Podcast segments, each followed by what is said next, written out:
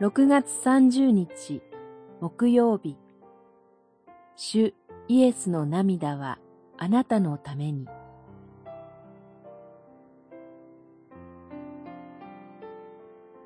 ルカによる福音書19章20章。エルサレムに近づき都が見えたときイエスはその都のために泣いて言われた。19章41節42節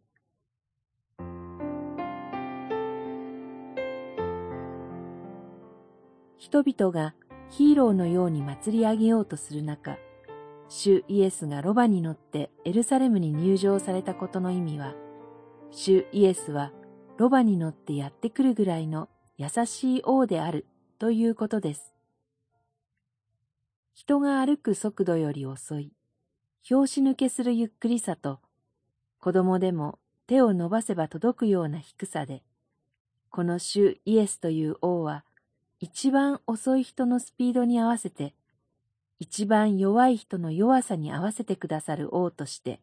私たちのところに来てくださいます。そこで、主イエスは泣かれました。ご自身のために泣かれたのではありません。この涙は、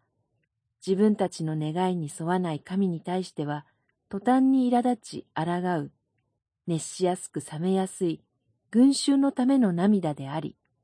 そのような、この私たちのための涙でした。主イエスの力と奇跡を見て、神を賛美した弟子たちが、この一週間後に目にしたものは、力とは反対の神の無力であり、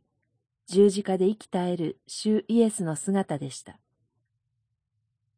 救いのために命を差し出してくださった主イエスのその姿こそが、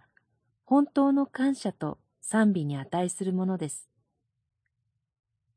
私たちのために涙を流してくださる主イエス・キリストは、手を伸ばせば触れられる近さと親しさで、今日のあなたのためにおられます。祈り。主イエスの涙を誘ってしまうような私にさえも、